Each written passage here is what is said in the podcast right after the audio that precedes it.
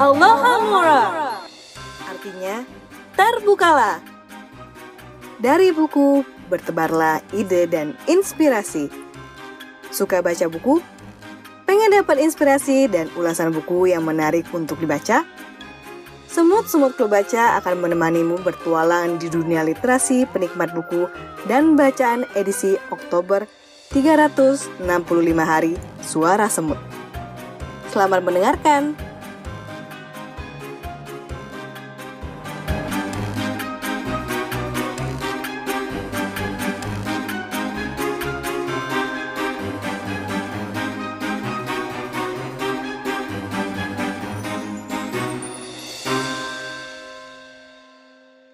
Hai hai gula-gula, kembali lagi bersama aku, Semut Andy. Hari ini kita akan melanjutkan obrolan bareng Kak Hestia Istiviani.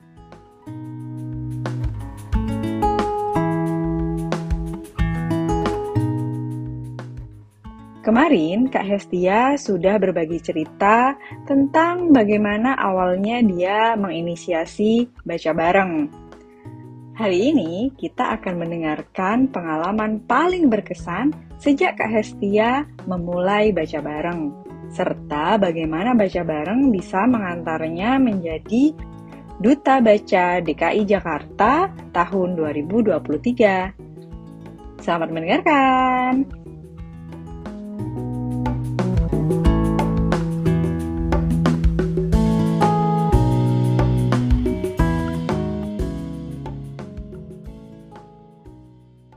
Kira-kira ada pengalaman yang berkesan nggak kak dari semua pertemuan baca bareng yang sangat tidak terlupakan gitu? Ada cerita menarik ini Kak Endi di uh, beberapa pertemuan terakhirnya baca bareng. Waktu aku di Taman Literasi, sesi baca bareng itu seberang aku ada bapak-bapak, dia bawa katalog pameran aku cuma mikir oh pak paling dia lagi nunggu anaknya apa nunggu jemputan gitu ya pengunjung taman pada umumnya begitu satu jam selesai kan aku selalu memberi aba-aba ke teman-teman. Teman-teman sesinya udah selesai. Kalau berkenan boleh dong kita foto bareng. Jadi ya udah foto bareng lah. Ternyata si bapak ini tuh ikut foto bareng. Di situ aku kaget. Oh kita peserta ya? Di situ aku kayak aku seneng kalau ini bisa sampai menjangkau yang usianya jauh di atas aku. Dan dia membaca apa yang dia pingin baca. Mungkin kebetulan ketika hari itu dia memang pingin lagi baca katalog pameran, siapa tahu kan? Gak nyangka, aku pikir cuman teman-teman kayak gula-gula atau kayak kayak Andy atau kayak aku gitu ya yang ya udah baca novel gitu komik dengerin audiobook enggak ternyata beneran ada yang bacanya bukan materi-materi yang mungkin kita secara sering lihat di toko-toko buku gitu gitu nggak nggak disangka-sangka ya bahkan talak tuh bisa jadi bacaan yang dinikmati juga gitu. Berarti kan emang selera orang beda-beda ya kak ya. Betul. Terus yang lainnya yang berkesan mungkin lebih ke kolaborasi-kolaborasi yang aku nggak menyangka bisa terbuka karena aku mengadakan baca bareng gitu. Baca bareng ini kan swadaya aku ya ya kak ya. Jadi aku nggak sama sekali nggak minta sumbangan, nggak ada donasi dan lain-lain gitu. Bener-bener ya just because I really love reading just, and I want people to feel the way I feel gitu ya udah aku bikin tapi rupanya uh, banyak sekali teman-teman yang kemudian mau membantu. Salah satunya adalah ketika waktu itu aku mau ada event gitu kan terus aku posting. Yang intinya kayaknya gue nggak bisa nih kalau sendirian gitu. Eh ternyata malah di reach out dan apa ya seneng sih jadinya kayak teman-teman baru. Takjub sih dengan kesediaan teman-teman yang mau bantu itu okay. jadi sejauh ini kak ada tantangan apa nih yang dihadapin baca bareng dan gimana biasanya kakak menghadapinya? Karena ini aku ngerjain sendiri ya kak ya, jadi yang pasti tantangannya adalah uh, time management aku pribadi. Aku sendiri juga cukup sibuk dengan berbagai macam kegiatan gitu. Jadi kalaupun bikin event itu harus ngecek kalender dulu supaya masih inget untuk bikin kegiatan baca senyapnya baca bareng itu tadi akhirnya uh, aku mencoba untuk menukar cara pikirku yaitu adalah mendahulukan untuk setting tanggal si baca bareng dulu. Gitu baru sisanya kalau aku mau bikin event bebukuan atau diminta untuk jadi narasumber, diminta bantuan untuk oleh penerbit dan teman-teman pembaca yang lain gitu ya. aku tinggal menyesuaikan gitu. Itu yang paling bisa aku lakukan sih. Selanjutnya adalah energy management. Karena bagaimanapun juga meskipun orang cuma ngelihatnya kan lu cuma datang terus uh, apa namanya ya udah baca bubar gitu kan ya? Iya tapi sebagai orang yang introvert mengumpulkan energi untuk bisa ketemu sama orang sebanyak itu dan nantinya ada orang-orang yang ngajak ngobrol itu perlu energi besar buat aku. Jadi hitung-hitungan energi juga termasuk. Sampai sekarang pun aku masih mencoba untuk belajar gimana balancing antara energi introvert aku dengan energi extrovert aku Iya iya, kebayang tuh kebayang. Wah tapi seru banget ya kak. Selain menjadi bookfluencer gitu kan, aku bisa sebut kak Hestia sebagai bookfluencer ya. Boleh boleh. Terus rutin ngadain baca bareng. Nah sekarang Kak Hestia juga punya kesibukan baru yaitu sebagai duta baca DKI Jakarta 2023 nih. Nah, apa sih yang Kak Hestia rasakan ketika terpilih nih jadi duta baca DKI Jakarta tahun ini? Kalau aku bilang deg-degan boleh nggak kak? Jujur ini aku. Karena gimana ya, um, balik lagi, ini ini aku nggak bisa lepas dari yang aku bilang tadi peran orang tua aku ya kak ya. Kedua orang tua aku mengajarkan kalau itu bukan hakmu jangan diambil. Jadi integritas karena ketika aku terpilih ya kak, aku melihatnya sebagai sebuah amanah yang nggak main-main gitu loh kak mungkin buat gula-gula yang belum tahu ya, duta baca itu tidak dipilih dengan penunjukan langsung ya gula-gula. Kami itu seleksi, jadi aku memang ikut seleksi dari tahap masukin dokumen, terus tes tulis, kemudian bikin esai, wawancara dan presentasi. Jadi memang ada tahapannya, bukan ujuk-ujuk uh, aku dipilih. Ya begitu aku jadi uh, mendapatkan informasi bahwa akulah yang dipilih itu kayak uh, kayaknya kemarin tuh ada yang lebih jago, kayaknya kemarin tuh ada yang lebih keren program kerjanya gitu. Jadinya aku mencoba untuk merasionalisasi bahwa aku dipilih karena aku bisa gitu. Dan ini sejalan kok. Hestia itu nggak ngambil jatahnya orang lain. Hestia memang dipilih ya karena hasil assessmentnya mungkin memang mumpuni gitu. Tapi itu menunjukkan bahwa Kak Hestia nih memiliki integritas dan bertanggung jawab gitu. Amin amin. Oke. Nah, kira-kira boleh cerita dikit kak. Apa sih perannya duta baca sebenarnya? Bahasa awamnya adalah menjadi role model mengenai kecintaan dan kegemaran membaca gitu. Apa saja yang dilakukan oleh duta baca jadi aku sendiri itu punya program kerja yang mana program kerja pun kemarin itu ketika seleksi itu yang kami presentasikan dan lalu harus kami realisasikan dengan berdiskusi bersama pihak Dinas Perpustakaan dan Kearsipan Provinsi DKI Jakarta. Gitu. Apa aja kegiatannya? Macam-macam. Karena kami punya beberapa pilar yang memang harus dicapai gitu. Misal kayak aku kemarin aku bikin diskusi buku yang temanya science fiction atau fiksi sains. Di situ aku punya tujuan adalah supaya nanti peserta-peserta itu yang datang ke acaraku tahu bahwa oh ternyata ada loh fiksi sains yang berbahasa Indonesia. Misal oh ada yang fiksi sains berbahasa Inggris kayak gitu-gitu. Ada juga kegiatanku yang tujuannya untuk berkolaborasi dengan pihak lain tapi tidak directly buku. Memang bulan September tuh aku berkolaborasi dengan salah satu cafe dan galeri untuk bikin event di sana. Itu kan juga membukakan perspektif teman-teman yang ikutan acaraku gitu ya bahwa oh literasi itu nggak serta merta soal membaca tulisan atau teks atau huruf-huruf. Nggak cuma soal keaksaraan tapi juga hal-hal yang menyentuh rasa perasaan empati emosi. Itu sih kalau misalnya boleh digambarin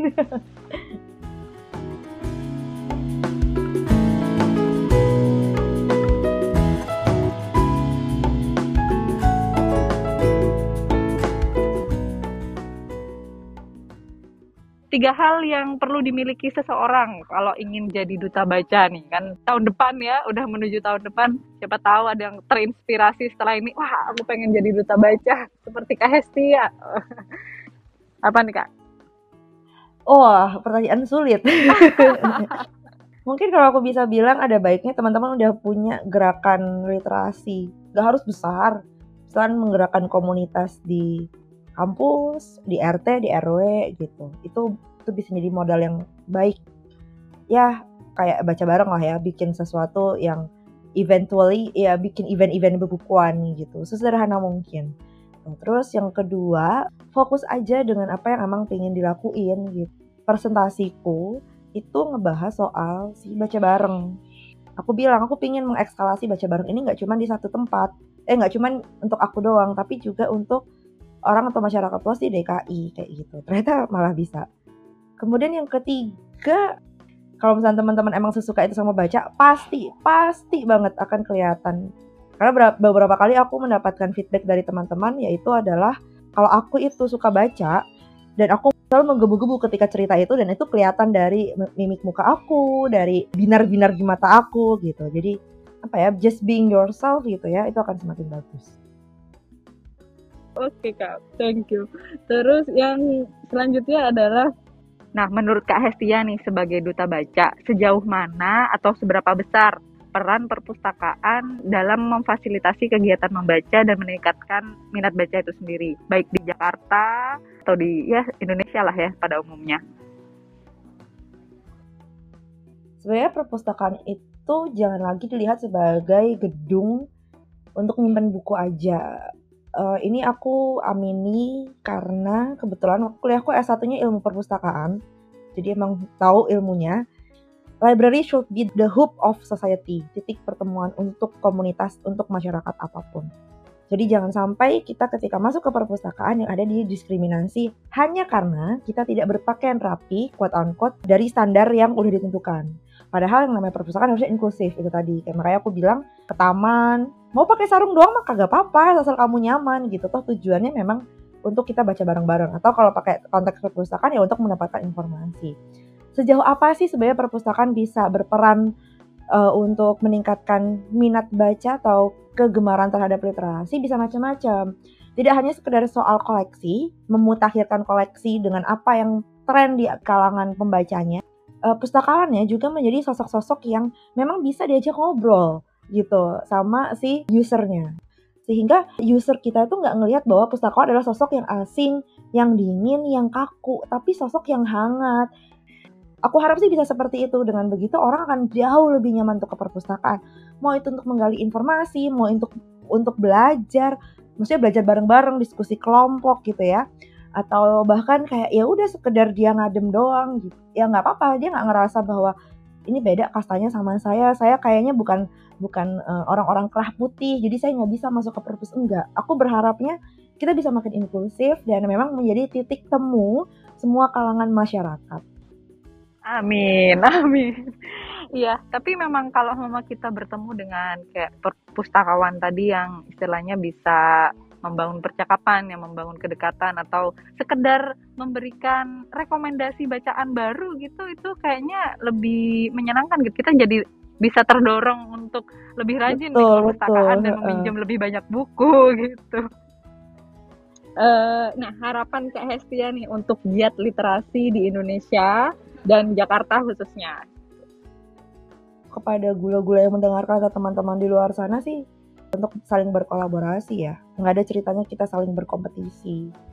Karena gini loh, aku nggak mau nanti ketika dibilang aku juga bikin baca bareng, emangnya apa bedanya sama baca bareng yang di sana gitu. Wah jangan sampai. Aku selalu bilang, kita kolaborasi nggak apa-apa loh. Atau kalau misalkan kayak ya beberapa aktivitas teman-teman yang kenapa sih baca bareng ya Kak Hesti cuma sebulan sekali? Aku akan bilang, loh ada kok baca bareng lain yang tiap minggu. Aku selalu refer. Coba deh kamu buka ini gitu, atau kamu akses dia gitu. Dia tiap minggu ada. Jadi nggak harus main sama aku, tapi main juga sama yang lain. Dengan seperti itu, kita akan melihat bahwa ekosistem ini sebenarnya bisa dibuat sehat, bisa dibuat saling mendukung. Apakah kemudian karena ada baca bareng yang klub baca senyap, maka aku meniadakan klub baca yang berdiskusi? Enggak. Aku akan tetap bilang, kalau misalnya teman-teman ngerasa bahwa kurang, aku pengen dapat teman yang baru, tapi juga bisa diajak diskusi. Oh boleh banget, aku punya kok daftar klub buku-klub buku yang juga punya sesi diskusinya. Bisa ke sini, sini, sini, sini, kayak gitu. Ya dari sejak pertama kali aku dengan uh, bikin baca bareng, aku selalu mencoba untuk berkolaborasi. Bahkan dulu waktu awal-awal kita pandemi, aku bikin hashtag di Instagram namanya Book Club Support Book Club. Karena ketika aku bikin di Zoom, dan ternyata berhasil um, jadinya banyak yang mengcopy paste cara tersebut dan aku sih nggak apa-apa kamu kalau mau bikin nggak harus izin nggak harus bilang-bilang. Mau pakai nama baca bareng silahkan. Mau mengubahnya menjadi nama uh, khas kamu sendiri gitu ya nggak apa-apa gitu. Malah lebih bagus. Aku malah lebih seneng kalau banyak yang membuat itu untuk circle-circle pertemanannya mereka. Berarti kan kita bisa nih menyebarluaskan serunya membaca ya kan? Nggak harus aku tapi bisa juga misalkan Kak Andy atau gula-gula di luar sana gitu. Bikin meskipun skupnya isi cuma tiga orang ya nggak apa-apa gitu. Wah kayaknya boleh nih kita uh, klub baca semut merah Kaizen kapan-kapan kolaborasi ya dengan baca bareng. Amin, boleh boleh banget. Baiklah, terakhir nih kak, mau dong tips supaya tetap bisa fokus dan konsisten untuk baca. Oke, lebih fokus, lebih fokus mungkin aku akan coba pakai saran kalau misalkan membacanya tidak tidak melalui ponsel ya, handphonenya bisa ditaruh lebih jauh dari kita atau misalkan lagi di kedai kopi, handphonenya taruh di tas, ya kan kitanya baca bukunya gitu atau ditebalikin layarnya. Ada beberapa orang juga seperti itu. Lalu kalau misalkan nih uh, pakai handphone atau pakai tablet yang pasti akan menerima notifikasi, coba di airplane mode. Atau kalau misalkan terlalu ekstrim ke Hestia airplane mode. Oh boleh pakai focus mode. Aku rasa beberapa ponsel pintar smartphone udah banyak yang dia punya focus mode itu tadi itu jadi kayak tidak meniadakan sinyal tapi notifikasi nggak muncul tuh bisa. Lalu kemudian ini yang juga sering banget aku kasih tahu ke teman-teman ubah mindsetnya. Jadi bukan membaca ketika waktu luang karena aku yakin ketika ada waktu luang yang ada adalah buat scrolling media sosial tapi bikinlah waktu untuk membaca, agendakanlah waktu itu untuk membaca. Jadi bener-bener kalau aku karena aku orang yang cukup organized, jadi aku taruh itu di Google Calendar waktu buat baca misal jam sekian sampai jam sekian. Dan aku akan memperlakukan kegiatan membaca tersebut ya sama pentingnya dengan agenda yang lain. Misalkan kalau ada yang ngajak meeting gitu ya, ya aku bilang nggak bisa kalau jam segitu. Gue ada keperluan. Padahal keperluan cuma membaca. But I think I have to make the time for it. Karena kalau nggak kayak gitu ya nggak akan bisa kesentuh sama aku. Gitu.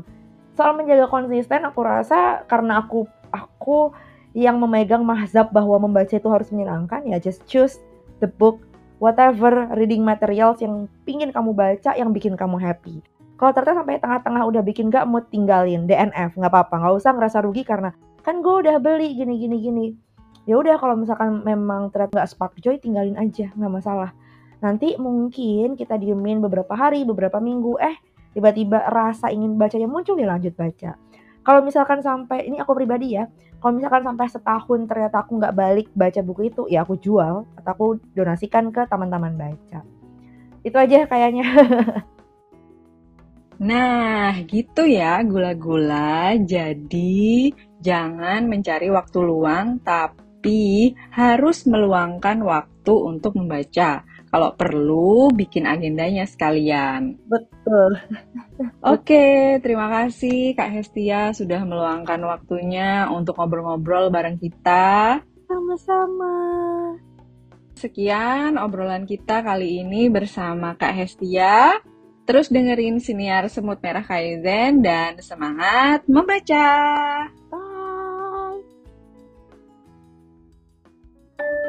Terima kasih sudah menyimak episode dari Klub Baca SMK. Ikuti terus ulasan dan rekomendasi bacaan seru di episode lainnya, serta follow akun Instagram Kaizen Writing Alumni untuk info terbaru siniar semut merah Kaizen. Finite incantatum